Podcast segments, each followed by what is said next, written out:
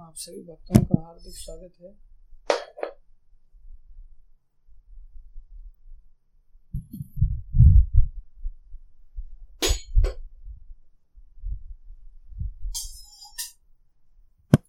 गुरु वैष्णवों की दया से दो शब्द कहेंगे। आप सभी लोग ध्यान से सुने और मन में विचार करें। देखो। दो तरह का संसार होता है। एक आध्यात्मिक जगत, जहाँ भगवान का लोक है, जिसे गोलोक वृंदावन कहते हैं, वैकुंठ लोक कहते हैं। एक ये भौतिक जगत, जिसमें हम सभी जीव पड़े हुए हैं, ब्रह्मा जी के लोक से लेकर नीचे पाताल लोक तक। तो जो भगवान का जगत है, भगवान का जो धाम है वो आनंद से भरा हुआ है। वहाँ की मुख्य रूप से जो सत्ता है, जिसके कारण वहाँ सब जीव आनंदित रहते हैं, वो आनंद ही है। आनंद बहुत बड़ी वस्तु है। संसार में सब आनंद के लिए कार्य करते हैं। और वो भगवान का जो धाम है, वहाँ आनंद की कमी नहीं क्योंकि भगवान नित्य विराजते हैं वहाँ। जो भगवान आनंद स्वरूप है। और ये जो भौतिक स्वरूप है, भौतिक संसार है, ये दुख से भरा हुआ है। आध्यात्मिक जगत किससे भरा है? आध्यात्मिक जगत आनंद से भरा हुआ है। और ये भौतिक जगत किससे भरा है? दुख से भरा है वहाँ कोई दुख नहीं है और यहाँ दुख ही दुख है। कैसे ये दुख से भरा है? क्योंकि इस संसार में आते ही हम सभी को एक शरीर का आश्रय लेना पड़ता है। जो चौरासी लाख प्रकार के शरीर हैं, आत्मा को उन शरीरों में जाना पड़ता है। तभी इस संसार में हम रह पाते भगवान के धाम में कोई भौतिक शरीर की आवश्यकता नहीं होती। वहाँ आत्मा अपने स्वरूप में ही विराजती है। जैसे कोई सर्दी के लिए बिना स्वेटर के नहीं रहता, कोई बद्रीनाथ जाए, केदारनाथ जाए तो वहाँ जाने के लिए उसको गर्म कपड़े का आश्रय लेना पड़ता है। बिना गर्म कपड़ों के वो वहाँ नहीं रह सकता। ऐसे ही जब हम इस संसार में आते हैं तो इस संसार में हमें ये भौतिक शरीर लेना पड़ता है। चाहे वो कुत्ते का हो, गधे का हो, सुअर का हो, पशु का हो, पक्षी का हो, वृक्ष का हो, या इन सब में अच्छा मनुष्य शरीर ही क्यों ना हो, हम सबको यहाँ शरीर धारण करना पड़ता है। भगवान के धाम में कोई शरीर नहीं होता, दिव्य शरीर होता है आत्मा का स्वरूप तो इस संसार में दुख की शुरुआत इस शरीर से ही हो जाती है। किससे हो जाती है? शरीर से होता है।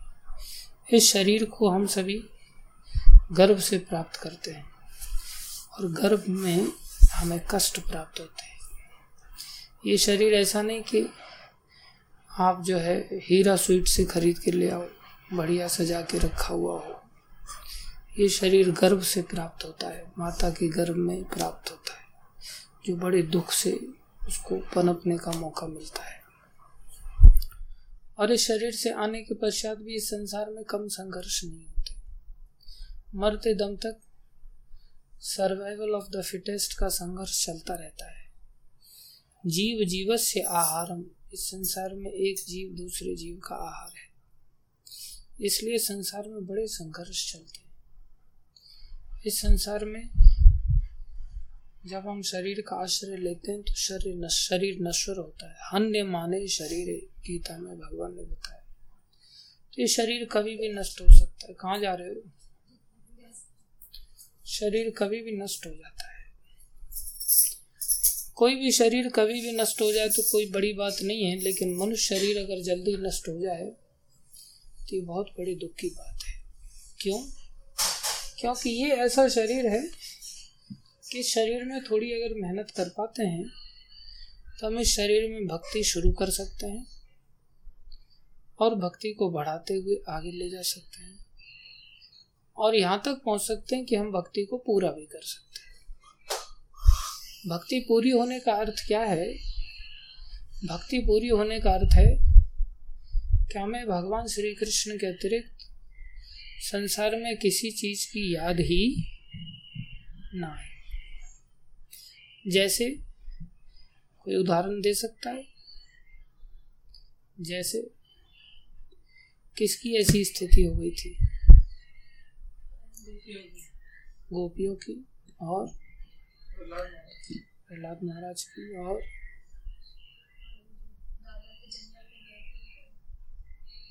राजा थे, जंगल में गए थे।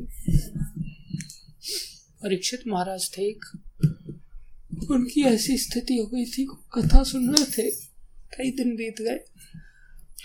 उनको सुखदेव गोस्वामी ने कहा, जाओ, पानी पी के आ जाओ, या भोजन करके आ जाओ। तो उनको पानी और भोजन की भी याद नहीं आई।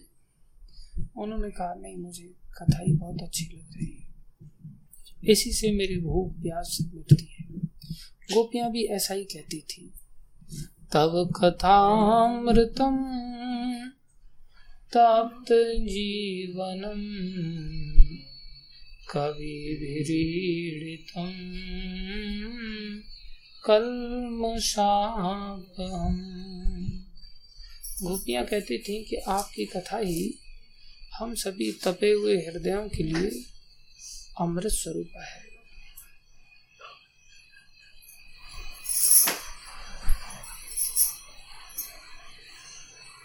आवाज़ आ रही है ना आप लोगों को हाँ?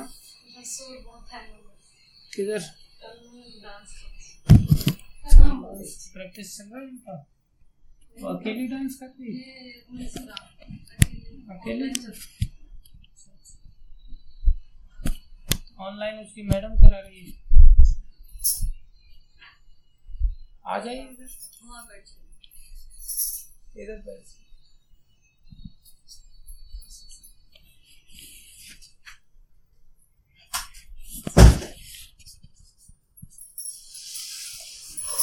इस जीवन में कोई चाहे तो भक्ति को पूरी भी कर सकते हैं। लेकिन भक्ति चुटकी बजाने से से पूरी नहीं हो जाती। ये एक ग्रेजुअल प्रोसेस है। बचपन से कोई व्यक्ति लगता है, कौमारम आचरते प्राग्यो तो बचपन से लग जाता है तो उसको इधर उधर की गंदगी ज़्यादा प्रवेश नहीं करती। अगर नहीं लग पाता, देर हो जाती है। तो बहुत सारी गंदगी प्रवेश कर जाती है उसके चित्त में तो इस जीवन में भक्ति पूरी हो जाए, ये कठिन हो जाता है। अगर कोई बचपन से ही लगता है, तब जाकर के पूरी होने की संभावना बनी रहती है, वो भी अगर कोई गंभीर हो तो। कोई मेरे जैसा है तो उसकी तो कई जन्मों में पूरी नहीं होगी। इसलिए अगर कोई प्रहलाद महाराज की तरह है तो उसकी इसी जन्म में पूरी हो तो प्रहलाद महाराज बड़े गंभीर थे। तो ये जो हमारा शरीर है, ये इसीलिए मिलता है कि हम अपनी भक्ति को पूरा कर लें। कई जन्मों पर ले जाने का नुकसान क्या है कि उसको कई बार फिर जन्म मृत्यु से गुजरना पड़ेगा, जो दर्दनाक होता है, जो दुखदायक होता है। तो बेहतर है हम इसी जन्म में पूरी कर लें। इसके लिए ये शरीर का रहना बहुत ज़रूरी होता है। लंबे समय तक संसार में जो दुखों से भरा संसार है, इसमें हम खुद भी अपने नियम कानून के अनुसार चलेंगे तो भी दूसरे लोग हमें दुख देंगे। ऐसा नहीं कि हमारी गलती से लोग हमें दुख देते हैं। हम अपने बाएँ हाथ पे चलेंगे, बहुत नियम से चल रहे हैं तो भी कोई हमें ऐसा मूर्ख होगा जो हमारे बाएँ हाथ पे चलने पे भी ठोक के चला जाएगा। तो हमें अपने को बचाना होता है। बचाने का अर्थ इसलिए नहीं होता कि मैं बच जाऊँगा तो खूब भोग करूँगा, आनंद लूँगा। इस संसार में मनुष्य शरीर जिसके पास है, उसको बचाने का फ़ायदा यही है कि अगर हम बच जाते हैं तो हमें भक्ति करने का और थोड़ा मौका मिल जाता है, और भक्ति को बढ़ाने का एक अवसर मिल जाता है। अगर कोई भक्ति नहीं बढ़ा पा रहा है तो उसको मर जाना ही अच्छा है जल्दी, क्योंकि वो फालतू के काम करेगा। जो उसको नरक में ले जाएँगे। इसलिए इस मनुष्य शरीर में हमें अपने जीवन को बचाने की आवश्यकता होती है। तो इसमें काफ़ी संघर्ष करना पड़ता है इस संसार में। जैसे देवराज इंद्र हैं, अपने इंद्रासन पे स्वर्ग लोक का उनको अधिकार है।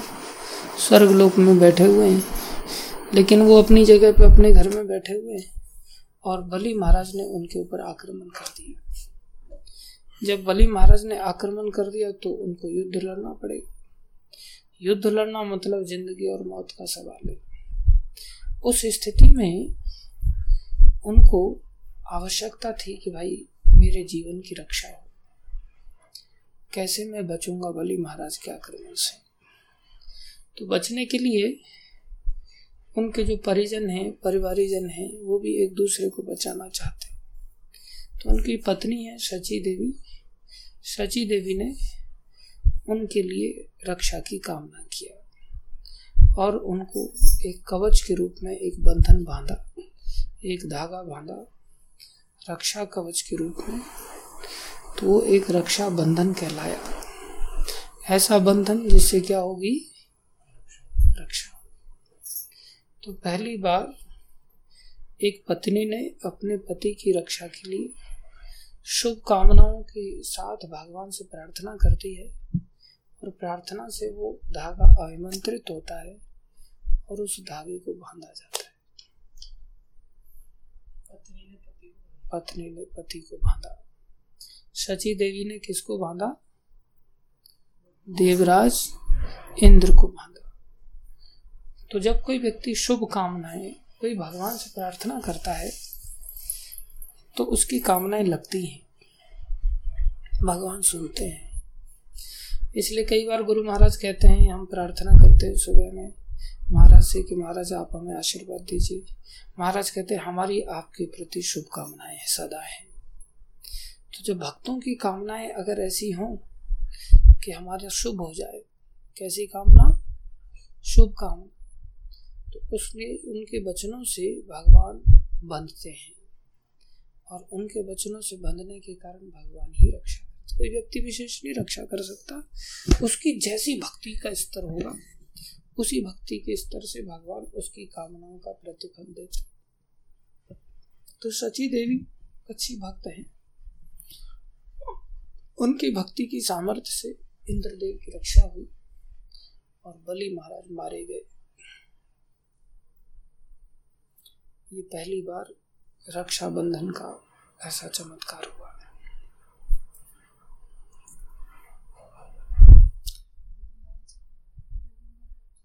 बलि महाराज मारे गए थे। फिर शुक्राचार्य ने उनको संजीवनी विद्या से जीवित किया। हम्म? हाँ वो बलि महाराज। फिर शुक्राचार्य ने उनको जीवित किया। उनकी गुरु भक्ति के कारण। बलि महाराज बहुत बड़े गुरु भक्त थे। तो शुक्राचार्य की कृपा पात्र बने उनके गुरु जी थे। तो शुक्राचार्य ने उनको जीवित किया और एक यज्ञ करने का उनको अनुष्ठान कराया। उसका नाम था विश्व जीत यज्ञ। हम सारे विश्व को जीत सको। तो गुरु की भक्ति से आराधना से उन्होंने यज्ञ किया और विश्व जीत यज्ञ करने के बाद फिर से उन्होंने स्वर्ग के ऊपर क्या कर दिया? आक्रमण। और जब स्वर्ग के ऊपर आक्रमण कर लिया तो इस बार इंद्रदेव खड़े भी नहीं रह पा रहे थे उनके सामने, इतने तेजस्वी बन गए थे। और फिर वो माँ के पास गए। उनकी माँ कौन है? आदित्य माता, कश्यप मुनि की पत्नी है। उनके पास जाकर के प्रार्थना किया। माँ हम बेघर हो गए हैं, हमारा घर बार सब छिन गया है। ये सब सब सब समय संघर्ष करना पड़ता है। अभी हम लोग आश्रम में रहते हैं तो हमें आश्रम को लेकर भी संघर्ष करना पड़ता है। घर, मकान, दुकान के लिए भी संघर्ष करना पड़ता है। खाने, पीने के लिए भी संघर्ष करना पड़ता है। इतने बड़े भक्त नहीं हो जाते। भक्त हो जाते तो सब चीज़ें भगवान प्रोवाइड करते हैं। तो ये इंद्र जैसे भक्तों को भी संघर्ष करना पड़ा। उनका मकान दुकान छिन गया। उनकी माँ के पास गए। माँ ने भगवान की आराधना किया उनकी आराधना से वामन अवतार के रूप में भगवान प्रकट हुए। और भगवान प्रकट हुए तो भगवान भिक्षुक बन के गए। बोले, मैं लड़ नहीं सकता अभी बलि महाराज से क्योंकि वो बहुत बड़े भक्त बन गए भगवान अपने गुरु जी के। तो गुरु जी की भक्ति के सामने मैं खुद लड़ाई नहीं लड़ सकता। लेकिन मैं भीख मांग करके उनसे आपका घर बार वापस दिला दूँगा। तो भगवान ब्रह्मचारी बन गए। ब्रह्मचारियों को भीख मांगनी चाहिए, उससे अहंकार का नाश होता है। तो लेकिन भगवान के लिए भिक्षा मांगनी चाहिए। अपनी सुख सुविधा के लिए भिक्षा नहीं मांगनी चाहिए। तो बलि महाराज के समक्ष वामन अवतार भिक्षुक बन करके गए, और उन्होंने तीन पग भूमि मांग लिया। तीन पग भूमि में उन्होंने दो ही पग में सारा संसार नाप लिया, आप सब लोग कथा को जानते हैं। तीसरे पग के रूप में बलि महाराज ने स्वयं को ही प्रस्तुत कर दिया और वो आत्मनिवेदन के आचार्य बन गए। उन्होंने आत्मनिवेदन किया। जब कोई आत्मनिवेदन करता है तो भगवान बहुत खुश हो जाते पहले भगवान थोड़े से उनसे नाराज़ थे कि इसने अपने क्षेत्र से भी आगे जाकर के इसने आक्रमण किया और उनका सारा राजपाट छीन लिया। वो भी भक्त हैं। भक्तों को मिलजुल करके रहना चाहिए। एक अधिकार जमाने की इच्छा ठीक नहीं होती। तो बलि महाराज ने जब आत्मसमर्पण कर दिया, तब भगवान बड़े प्रसन्न हो गए। आत्मसमर्पित व्यक्ति को भगवान बहुत प्रसन्न होते और बलि महाराज को उन्होंने कहा कि तुम नीचे के लोक में चले जाओ। सुतर लोक के तुम्हें राजा बना देते तो सुतर लोक का जब राजा बनाया गया तो बलि महाराज थोड़े से दुखी हुए मन में कि सुतर लोक इतना अच्छा लोक नहीं संसार के ग्रॉस भोग अधिक है, सूक्ष्म भोग इतने अच्छे नहीं। तो नीचे के लोगों के वासी इतने अच्छे नहीं होते, उच्च लोगों के वासी अच्छे होते तो बलि महाराज थोड़े से दुखी हो कि ऐसे लोगों के बीच में मुझे रहना पड़ेगा। चाहे मैं राजा बन के ही रहूँगा, लेकिन लोग इतने अच्छे नहीं है जिनके बीच में मुझे राजा बन करके रहना है। तो भगवान उनके दुख को समझ गए और भगवान उनको कहने लगे, क्या चाहते हो? बोले, मैं चाहता हूँ आपके दर्शन मुझे होते रहे। बोले, अच्छी बात है। तुम्हारे समर्पण से हम इतने प्रसन्न हैं कि हम भी तुम्हारे साथ ही रहेंगे। और हम तुम्हारे द्वार पर द्वारपाल बन के रहेंगे। तुम जिस भी दरवाजे से निकलना चाहोगे, हर दरवाजे पर सबसे पहले तुम्हें हमारे दर्शन होंगे और तुम प्रसन्न हो जाओगे। तो भगवान द्वारपाल बन गए उनके। भगवान इतने प्रसन्न हो जाते हैं, आत्मसमर्पित व्यक्ति के इसलिए बलि महाराज आत्मनिवेदन के आचार्य बन गए। जिनसे हम सभी सीख सकते हैं कि आत्मनिवेदन, मार खाने पर भी आत्मनिवेदन का त्याग नहीं करना चाहिए। हमें दंड दिया जाए और नाग पास में बाँध दिया जाए, जूते मारे जाए, डंडे मारे जाए तो भी हमने जिसको समर्पण किया है, उसका समर्पण का त्याग नहीं करना चाहिए। किसको समर्पण करना होता है? गुरु को करना होता है, क्योंकि गुरु ही भगवान के पहले प्रतिनिधि होते हैं। फिर गुरु मार दें, डंडे लगाएँ, झाड़ लगाएँ, अपमानित करें, कुछ भी करें, हमारी हड्डी पसली एक कर दे तो भी हमें त्याग नहीं करना चाहिए। ऐसा बलि महाराज ने सिखाया। तो भगवान उनके द्वारपाल बन गए। जब भगवान द्वारपाल बन गए तो लक्ष्मी देवी को पता चला। लक्ष्मी देवी इंतज़ार कर रहे थे कि भगवान वामन अवतार की लीला संवरण करके वापस आएँगे, लेकिन भगवान वापस ही नहीं आए। तो लक्ष्मी देवी परेशान होने लगी। उधर नारद जी पहुँच गए।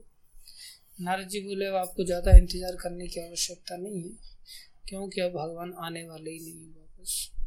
वो तो वहाँ द्वारपाल बनने की डील साइन कर चुके अब उनको वहाँ द्वार पे ही खड़े रहना पड़ेगा। इसलिए तुम अपने घर बार संभालो यही वो तो आने वाले हैं।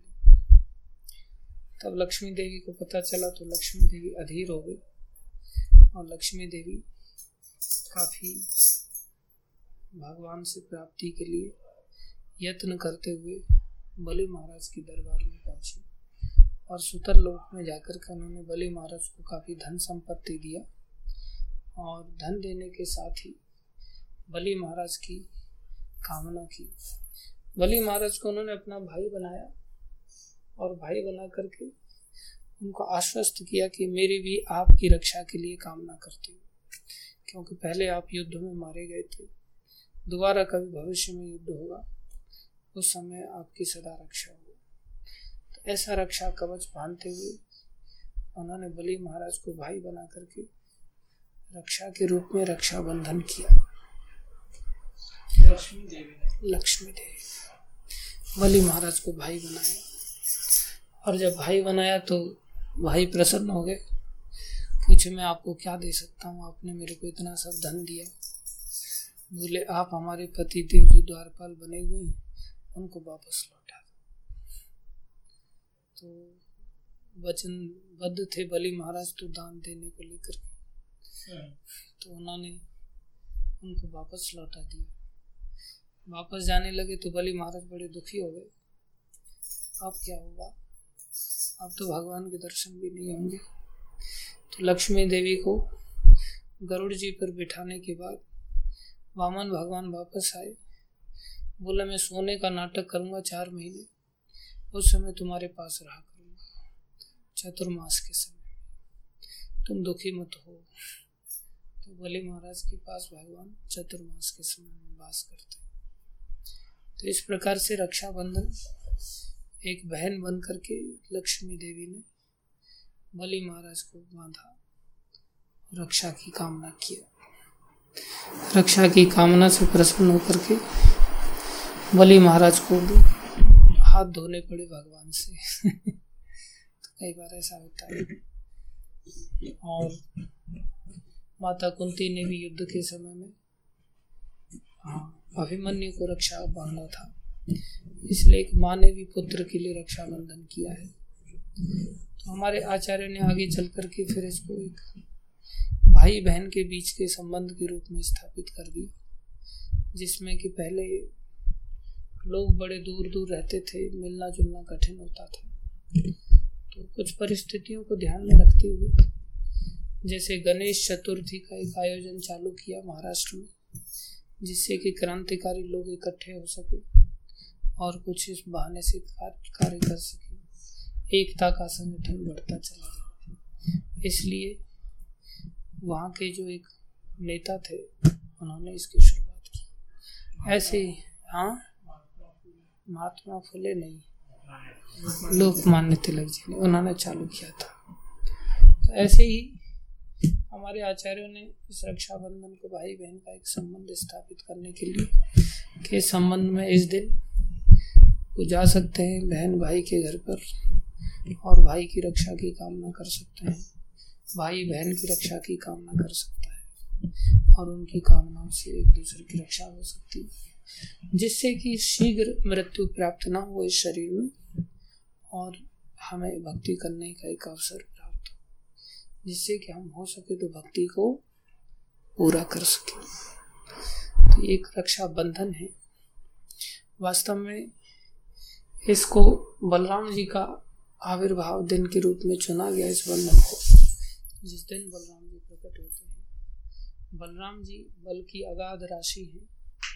उनके पास ही सारा बल है। इसलिए वास्तविक रक्षा तो बलराम जी ही करते हैं, जो कि गुरु के प्रतिनिधि भी हैं, गुरु तत्व के रूप में भी हैं। इसलिए हम सबको बलराम जी का आश्रय लेना चाहिए और उन्हीं की रक्षा की कामना करनी चाहिए। बाकी आजकल ये फ़ैशन बन गया तरह तरह की वैरायटी की लोग राखियाँ लेकर के आते हैं। भक्ति का बल कुछ होता नहीं है। भक्ति की प्रार्थना की शक्ति होती नहीं है। बस एक फ़ैशन के रूप में एक दूसरे को बांधते फिरते हैं। और थोड़ी दक्षिणा की कामना रहती है बहनों की कि कुछ पैसे मिल जाते हैं बदले में। पैसे कमाने का भी एक ज़रिया है। ये भी एक आइडिया है। बाकी तो ये रक्षा का ही बंधन होता है। जो बलराम जी की शरण में जाने से प्राप्त हो सकता है। जिसके बारे में हमारे आचार्य कहते हैं कि बलराम जी नित्यानंद प्रभु ही हैं और उनके बारे में कहते हैं, कौन सा भजन है वो?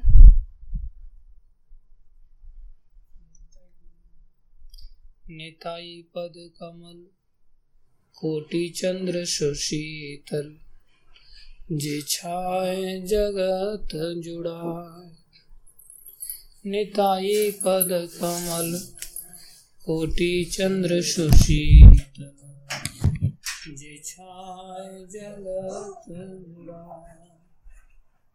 नित्यानंद के जो चरण कमल है, वही सुशीतल है। वही हमें शीतलता दे सकते हैं, संसार से बचा सकते हैं। लेकिन हमने क्या किया? उनको छोड़ दिया और जगत को अपना बना लिया। तो कोई भाई को अपना बनाता है, भाई से कामना करता है तुम हमारी रक्षा करना और बहन की शुभकामनाएँ भाई की रक्षा करने के लिए व्यक्त करती हूँ। लेकिन ये सब कोई रक्षक नहीं होता। पद कमल, कोटि चंद्र सुशीतल निताई पद कमल, कोटि चंद्र सुशीतल, जे छाए जगत जुड़ा जे छाए जगत जुड़ा हे निताई विनय भाई, राधा कृष्ण पाइते नहीं है निताई विनय भाई, राधा कृष्ण पाइते नहीं है निताई विनय भाई, राधा कृष्ण पाइते नहीं है निताई विनय भाई, राधा कृष्ण दृढ़ करी धर निताई पा दृढ़ करी घर नित्यानंद प्रभु के जो पैर हैं, चरण कमल हैं, उनको अच्छी तरह से पकड़ना चाहिए। उनसे ही बंधना चाहिए। से संबंध नाई जार, वृथा जन्म गेलो तार से संबंध नाई जार, वृथा जन्म गेलो तार अगर नित्यानंद से संबंध नहीं हुआ अगर बलराम जी से संबंध नहीं हुआ तो चाहे फिर हमारा भाई बहन का संबंध है बाप बेटी का संबंध है बाप बेटे का संबंध है पति पत्नी का संबंध है, कोई भी संबंध है, वो सब संबंध किसी काम के नहीं, उसका जन्म व्यर्थ चला गया। हमको ऐसा लगता है कि, अरे, हमारा एक भाई हो जाए तो कितना अच्छा हो जाए। हम अकेली लड़की है घर में भाई भी होता तो अच्छा लोग ऐसे संबंधों को बनाने के लिए लालायित रहते। फिर सोचते हैं हमें पति मिल जाए फिर सोचते हैं हम माँ बन जाए बेटा हो जाए। फिर सोचते हैं हम दादी बन जाए। ऐसे संबंधों के पीछे भागते हैं। ये सब संबंध वृथा है वेस्ट है वेस्ट ऑफ़ टाइम है। इनके लिए यत्न नहीं करना चाहिए। ये नहीं कि आज हाँ, भाई के बंधन का जागृति का दिन है तो अच्छी तरह से श्रृंगार आदि करके एकदम घूमेंगे, फिरेंगे, तिलक लगाएँगे सब व्यर्थ है। गहने लटकाएँगे, सब दान देने चाहिए भगवान। ये सब दिखावा है फालतू ये सब हम खुद आदमी काल के मुँह में और दूसरे को सोच रहा है वो काल के मुँह से बच जाए, कैसे बचेगा? कंगाल हो जाना। चाहिए से संबंध नाई जार वृथा जन्म गेलो तार। से संबंध नाई जार वृथा जन्म गेलो से पशु बड़ो दुराचार। से पशु बड़ो दुराचार। वो पशु है। ऐसा ही साधारण पशु नहीं है, दुराचारी पशु है। निथाई नाम बोली लो मुखे मंजी लो संसार सुखे निथाई लो मुखे मंजी लो संसार निताई नाम बोली लो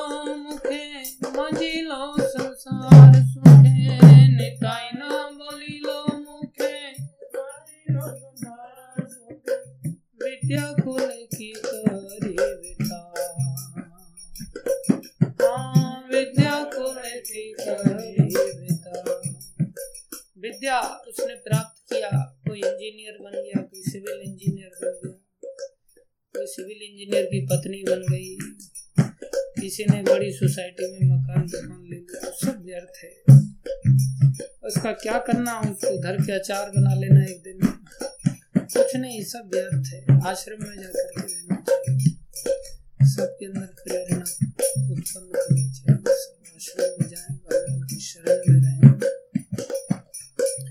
अगर भगवान का भजन नहीं किया हाँ कोई सोसाइटी में रह के अगर बड़ा कार्यक्रम करके लोगों को भक्त बनाता है तो अच्छी बात नहीं भक्त बनाता तो फिर बेकार अहंकार मत हिया नेताई पद पास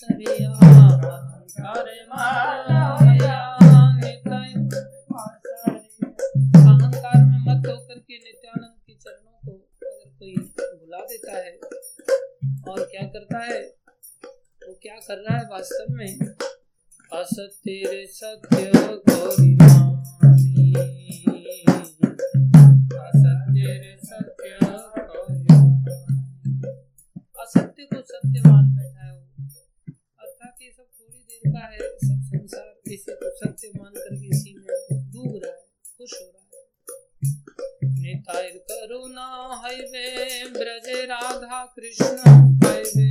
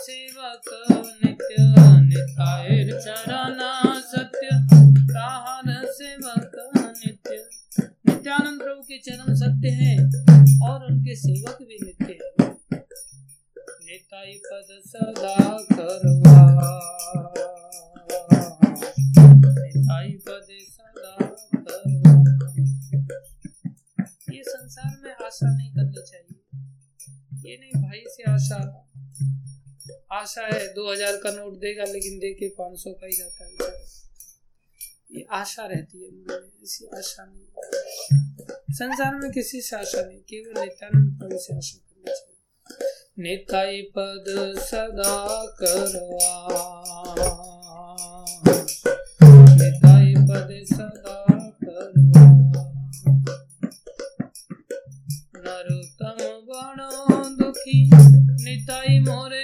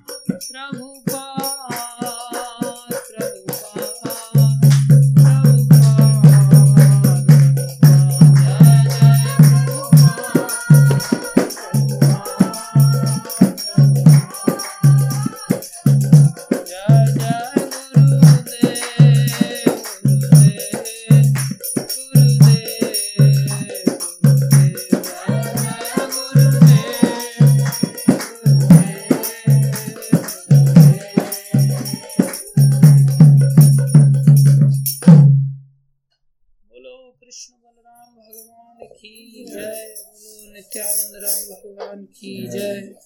बोलो बलराम जयंती आगमन महामहोत्सव की जय। बोलो अनंत कोटि वैष्णव वृंद की जय। जगत गुरु प्रभुपाद की जय। श्री गुरु महाराज की जय। अनंत कोटि वैष्णव वृंद की जय। आप सब भक्तों की जय। याद रखो। हमारा जीवन की रक्षा हमें भगवान के चरणों से प्राप्त होगी। दूसरों से भी हम अपेक्षा कर सकते दूसरे भी हमारे लिए कामना करें, जिससे कि हमारी लंबी आयु हो और उस लंबी आयु में हमें अधिक भजन करने का मौका मिले, जिससे हमारी भक्ति पूरी हो जाए और हम भगवान के धाम में चले जाएँ और फिर संसार के सब चक्रों से बच जाएँ। आवागमन का चक्र हमारा खत्म हो जाए। दुखालय से हम मुक्त हो जाए। धन्यवाद आप सभी का धैर्यपूर्वक श्रवण करने के